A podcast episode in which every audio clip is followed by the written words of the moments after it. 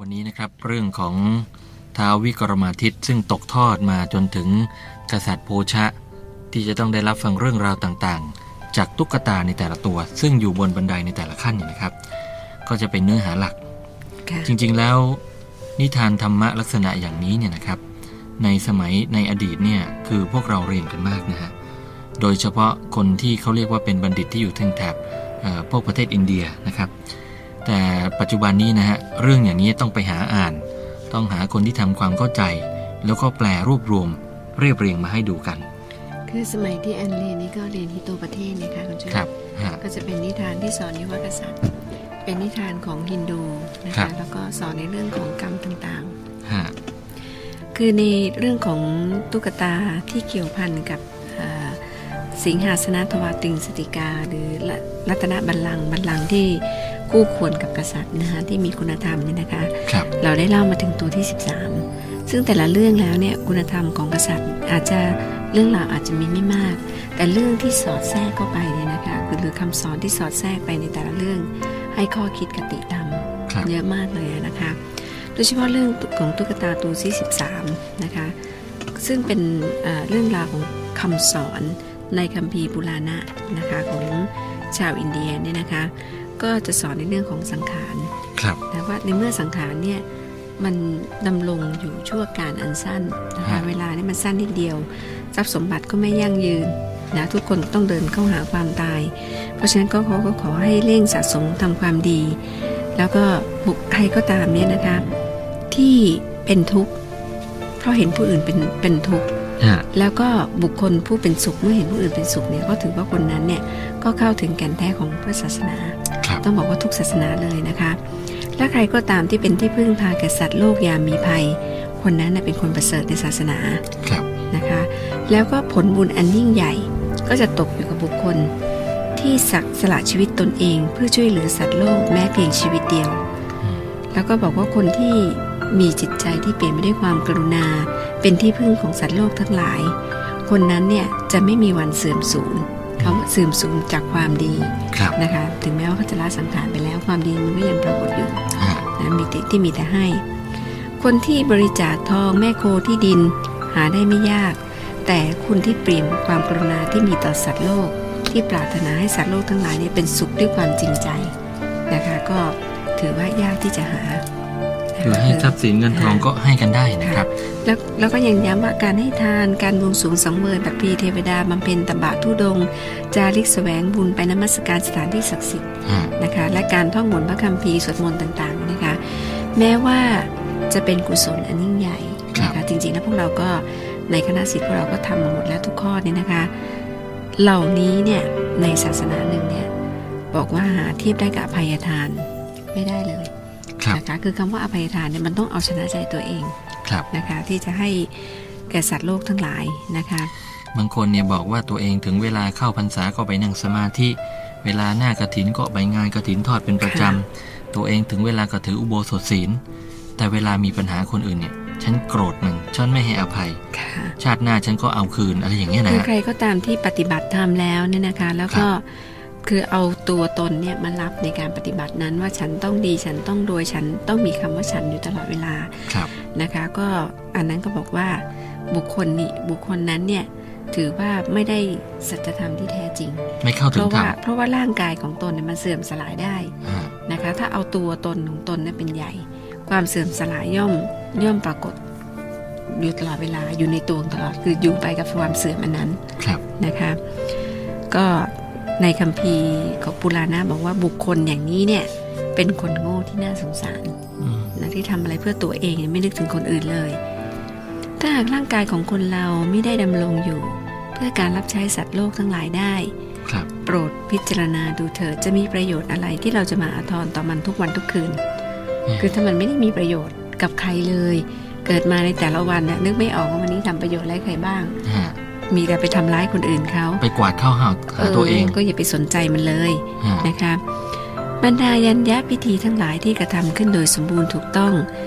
และพระราชาได้ถวายทักษิณาแก่พราหมณ์แล้วก็ดีครับแม้กระนั้นก็ยังเปรียบกับการทำความดี ช่วยเหลือชีวิตของสัตว์โลกให้รอดพ้นภัยอันตราย แม้แต่ชีวิตเดียวก็หาได้ไม่ครับ บุคคลที่ให้ธรรมทานนะคะบุคคลที่ช่วยเหลือให้คนอื่นเป็นสุขทางใจ กับได้บุญได้กุศล นะเข้าถึงศาสนามากกว่าฮะเพราะฉะนั้นบุคคลที่มีความปรารถนาอันแท้จริง อย่างจริงใจที่จะช่วยคนทุกคนในโลก ก็จะได้รับผลบุญอันสูงสุด แล้วก็เป็นสถานภาพอันสูงสุดยิ่งกว่าผู้บำเพ็ญบุญทุกอย่างอื่นทั้งหมดเลยครับ ซึ่งจริงๆแล้วถ้าเทียบกับศาสนาพุทธเรานะนี่คือเป็นจริยาของพระโพธิสัตว์อืมนะคะก็นี่เป็นคำพูดของพราหมณ์ที่กำลังสวดปุราณะนะคะในคัมภีร์พราหมณ์ ปรากฏว่าในตอนนั้นเองนะคะที่มีการสวดชุมนุมสอนผู้คนอยู่เนี่ยก็มีพราหมณ์ผัวเมียคู่หนึ่งกำลังโดยสารเรือข้ามแม่น้ำมาฮะกระแสน้ำอันเชี่ยวกรากก็พัดเอาเรือลำนั้นตะเลิดไปสู่วังวนอืมควบคุมไม่ได้ จุดที่น้ำมันวนอยู่อ่าพราหมณ์ผู้เห็นพระฤตยูมาคอยอยู่เฉพาะหน้า ก็ตกใจแทบสิ้นสตินะคะพราหมณ์ที่อยู่ในเรือเนี่ยค่ะพราหมณ์คนที่เป็นผัวนะคะก็รีบตะโกนขอความช่วยเหลือ ไปยังคนทั้งหลายที่ชุมนุมกันฟังสวดปุราณะบนฝั่งครับ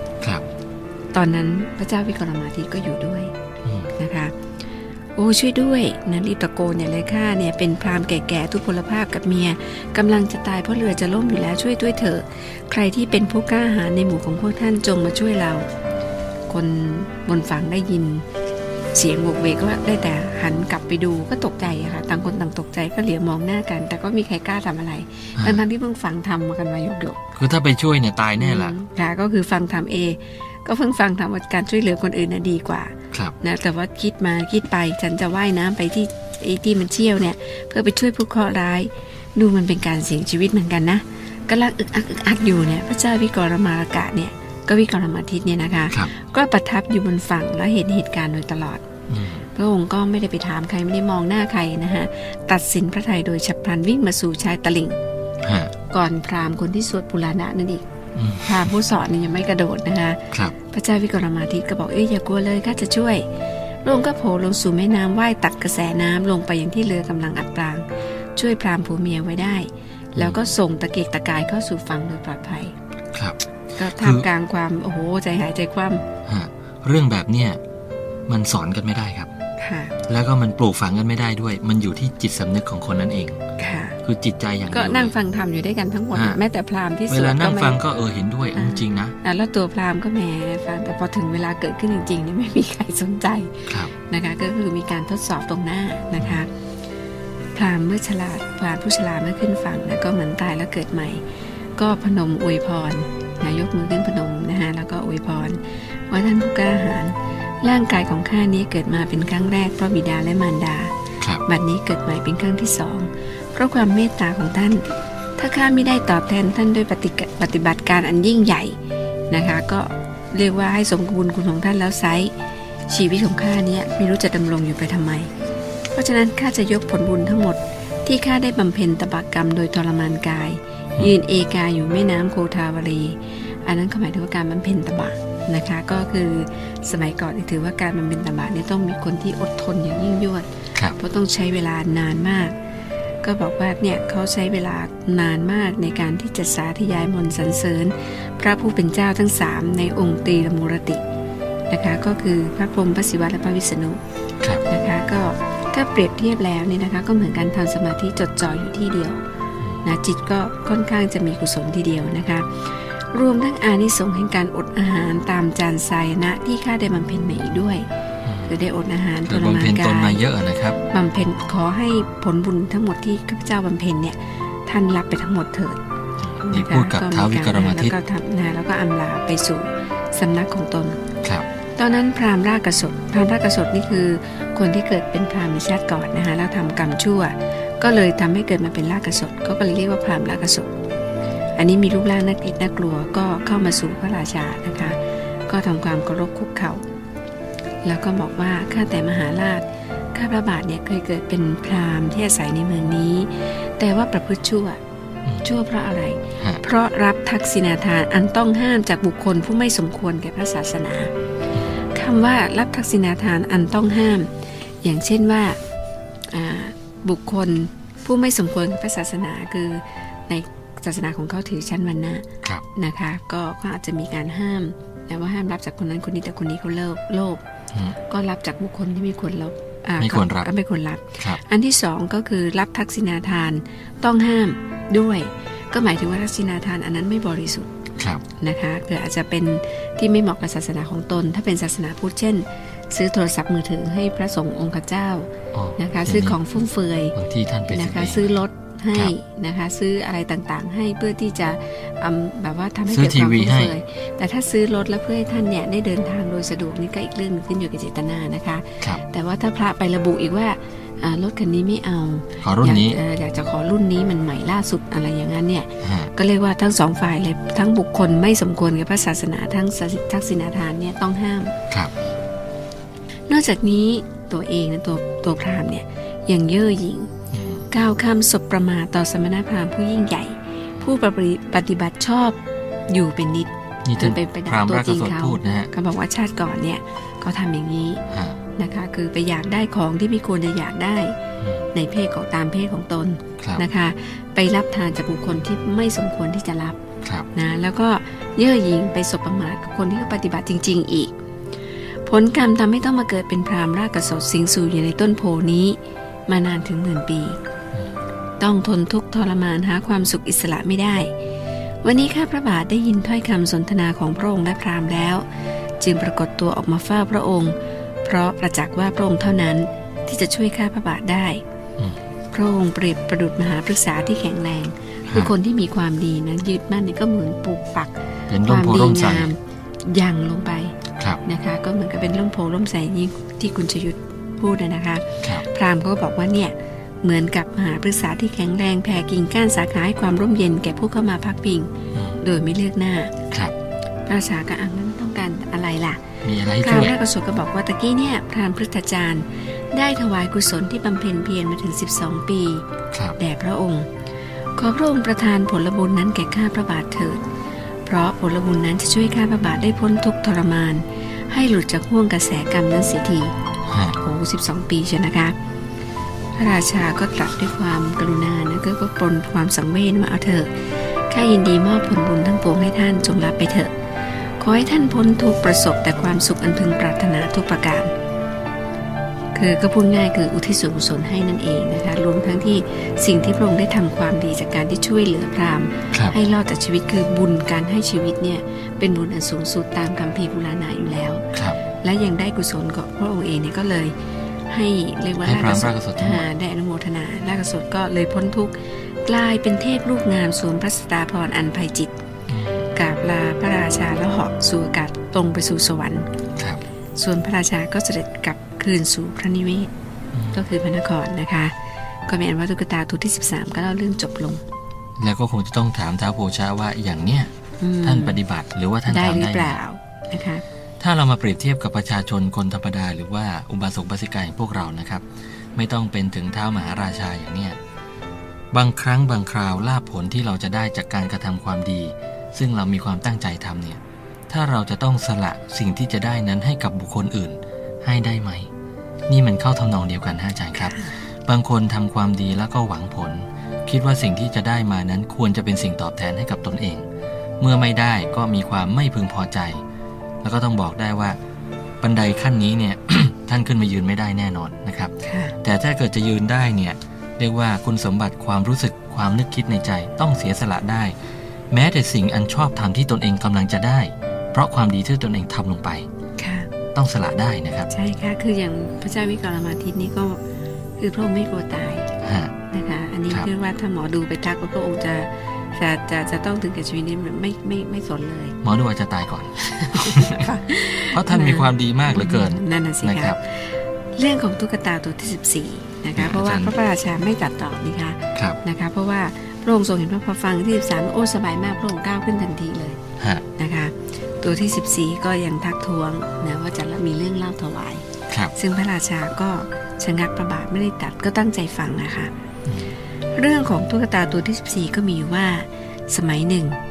เมื่อพระเจ้าวิกรมาทิตยังครองราชย์อยู่ณกรุงอุเชยินีนั้น พระองค์โปรดการเสด็จประพาสไปยังที่ต่างๆ ตามที่เราได้ทราบมานะฮะครับเพื่อสอดส่องทุกสุขของราษฎร โดยการปลอมพระองค์ไม่ให้ใครใจใครให้ใครจำได้ คือสมัยนั้นไม่มีทีวีครับไม่มีการถ่ายภาพไม่มีใครรู้จักนะคะครั้งหนึ่งทรงปลอมเป็นโยคีท่องเที่ยวไปตามเมืองต่างๆ โดยพระประสงค์ที่จะจาริกทุดงไปนมัสการบุญในยสถานต่างๆ แล้วก็สแสวงหาคนดีมีปัญญาทั้งหลาย เพื่อที่จะพูดคุยครับคือคบบัณฑิตนะคะ พระองค์มาเสด็จก็เสด็จมาถึงเมืองหนึ่ง ซึ่งมีตับเรียกว่าอ่าตาโปพนะ ซึ่งมาจากคำว่าตปสะบวกวนะวนะแปลว่าป่าครับนะตาปะก็คือสวนป่าอันที่บำเพ็ญตบะของโยคีอืมนะตาปัดนะคะ ก็คือตาพล ก็ที่นี่เนี่ยนะตาโปพลเนี่ยมีเทวาลัยนะคะสวนป่านี่มีเทวาลัยขนาดใหญ่ของเทวีคัชธรรมพิกานะคะแปลว่ามารดาแห่งโลกก็หมายถึงพระอุมา และมีแม่น้ำที่มีกระแสน้ำเกลียวแก้วไหลเอื่อยลัดเลาะไปตลอดเวลาด้านหนึ่งครับคือลักษณะของกระแสน้ำเนี่ยมันเชี่ยวแล้วมันเหมือนบิดแต่มันใสครับคุณชลุเคยเห็นไหมเคยที่เหมือนกับบิดเป็นเกลียวอะนะคะก็ลงจากเขาอย่างเงี้ยนะน้ำใส ขณะเมื่อพระเจ้าวิกรมาทิตเสด็จมาถึง พระองค์ก็ลงศาสนาในแม่น้ำชำระกายให้สะอาดแล้วก็เสด็จเข้าไปในเทวาลัย คือโดยปกติการเข้าไปในสถานที่ศักดิ์สิทธิ์เนี่ยร่างกายต้องสะอาดๆครับนะคะของเราก็เป็นเหมือนกันทางภาคเหนือนี่นะคะ เวลาเราจะอ่าอย่างเนี้ยพระธาตุดอยตุงที่เราเพิ่งไปมานี่นะคะครับเขาจะไม่มีห้องน้ำอยู่บนนั้นมต้องลงไปเชิงเขาฮะเพราะถือว่าเป็นการไม่ คือเรียกว่าเป็นการลบหลู่และประมาทเหมือนประมาทครับนะคะเพราะฉะนั้นห้องน้ำเนี่ยจงจำไว้เลยว่าถ้าเราจะขึ้นดอยไปนมัสการปูชนียสถานอันศักดิ์สิทธิ์แล้วก็ฮะนะคะที่นั่นน่ะไม่ต้องไปหาบางเราคนห้องเอาน้ำอะที่จู่ไปโยนทิ้งไม้จิ้มฟันไปอ่าอัทิ้นงนั้นน่ะไปขากไปถมใช่นะคะรับกรรมไปเลยนะฮะรับกรรมไปเลยนะคะครับ พระเจ้าวิกรมาทิตก็เข้าเทวาลัยด้วยกายที่สะอาดกระทำนมัสการกับพระเทวีนะรูปปั้นครับพอออกมาก็พบโยคีชื่ออวัตูตวาส เป็นภาษาสันสกฤตนะคะเดินเข้าประตูมา พระราชาก็ทรงทำความเคารพอย่างนอบน้อม คือคนอ่อนน้อมถ่อมตนนะคะครับก็ไม่ได้มานึกถึงว่าตนเป็นพระราชา ก็ทำความเคารพหมดละนะคะ ก็มองดูฤาษีก็มองดูว่าพักของพระราชาก็ยิ้มอยู่ในหน้า ก็เรียกว่าทักทายกันชันมิตรถามว่ามาจากที่ไหนล่ะ พระราชาก็ตรัสว่าข้าพเจ้าเป็นนักเดินทางไกล ท่องเที่ยวแสวงบุญนยาตราไปทั่วทุกหนทุกแห่งฮะนะคะที่ไหนที่ดี ก็คือพูดง่ายๆแสวงบุญน่ะนะคะ พูดคุยกับผู้ที่มีบุญ โยคีก็กล่าวยิ้มยิ้มๆว่า ท่านน่ะคงจะเป็นพระราชาวิกรมารกะอย่างไม่ต้องสงสัยอืมข้าได้เคยพบท่าน ครั้งหนึ่งที่กรุงอุชยินี ดังนั้นข้าจึงรู้จัก สรุปแล้วอุตส่าห์มาที่นี่เนี่ยมีพระประสงค์อะไรหรือเปล่า ครับ พระราชาก็ตรัสตอบว่าข้าพเจ้ามีความคิดที่จะยึดถือมานานแล้วว่า จะใช้เวลาเดินทางท่องเที่ยวไปให้ทั่วโลก เพื่อจะได้ดูสิ่งแปลกๆ ในขณะเดียวกันก็ถือโอกาสเสวนาด้วยผู้ทรงคุณธรรมและนักปราชญ์ราชบัณฑิตทั้งหลายครับสรุปแล้วเนี่ยคนผู้ทรงคุณธรรมและนักปราชญ์ราชบัณฑิตเนี่ยต้องแสวงหานะคะฮะไม่ใช่ไม่ใช่ที่ว่านั่งอยู่เฉยๆแล้วจะได้มา แล้วโทรไปเรียกนักปราชญ์มาหาค่ะฮะอันนี้พระเจ้าวิกรมาทิตบอกว่าที่ต้องแสวงหาเนี่ยเพราะว่านักปราชญ์เนี่ยมักจะเก็บตัวอืมนะแล้วก็พระองค์เนี่ยต้องการที่จะอ่า เข้าไปหาด้วยความเคารพเป็นการเพิ่มพูนความรู้และความเจริญแก่ตัวเองด้วยครับเพราะการเข้าไปหาเนี่ยเป็นการแสดงความเคารพอืมนะคะคือถือว่าพระเจ้าวิกรมาทิตนี่จริงๆนะพระองค์เป็นคนที่มีความรู้มากทีเดียวนะคะครับแต่ก็ยังอ่อนน้อมถ่อมตนแสวงหาคนที่รู้มากกว่า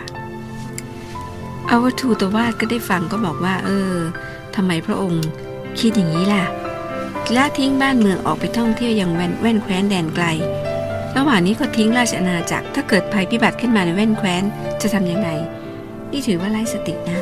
นะ พระราชาก็บอกข้าพเจ้าไม่ได้ละทิ้งบ้านเมืองนะ ก่อนจะออกเดินทางก็ได้มอบหมายกิจการบ้านเมือง ให้คณะเสนาบดีรับผิดชอบเรียบร้อยแล้ว อาวัตถุตวาสนั่งคิดนิ่งคิดก็บอกว่า เอาละดูก่อนมหาบพิษแม้กระนั้นก็ดีข้าก็ยังเห็นว่าพระองค์น่ะทำผิดพลาดเพราะ มีคำโบราณกล่าวว่าพระราชาทั้งหลายผู้รับอำนาจการปกครองแว่นแคว้นไว้ในมือ เสนาบดี แล้วก็ไปท่องเที่ยวหาความสนุกไปวันๆย่อมมีสภาพเหมือนคนโง่ที่เอาหม้อน่ะหม้อใส่น้ำนม ไปวางไว้ตรงหน้าฝูงแมวแล้วไปนอนหลับฮะจริง ๆ พระราชาเนี่ยมีเจตนาอย่างหนึ่งไม่ได้ออกมาท่องเที่ยวนะคะครับแต่ว่าฤาษีก็หวังดีแล้วก็บอกว่ายิ่งกว่านั้นนะ พระราชาไม่พึงละทิ้งราชอาณาจักรโดยคิดแต่เพียงว่าทุกอย่างอยู่ในกำมือข้าข้าจะไปกลัวอะไร แม้กระนั้นก็เอาเถอะถึงว่าจะอยู่ในกำมือ พระราชาก็ควรจะกำไว้ให้มั่นคง ครับ อย่ากำไว้เพียงรวมอืมๆดังนั้นจึงกล่าวว่า จงยึดให้มั่นซึ่งกิจการงานของเจ้า ยึดมั่นในความรู้ ในวัยสยะในภรรยาในทรัพย์สิน และในโชคแห่งความเป็นราชา ให้ยึดมั่นเหมือนเจ้ากำลังบีบคอพญาจงอางฉะนั้น นี่เป็นสิ่งที่ท่านฤาษีเนี่ยได้พูดกับพระราชาคือท้าววิกรมอาทิตย์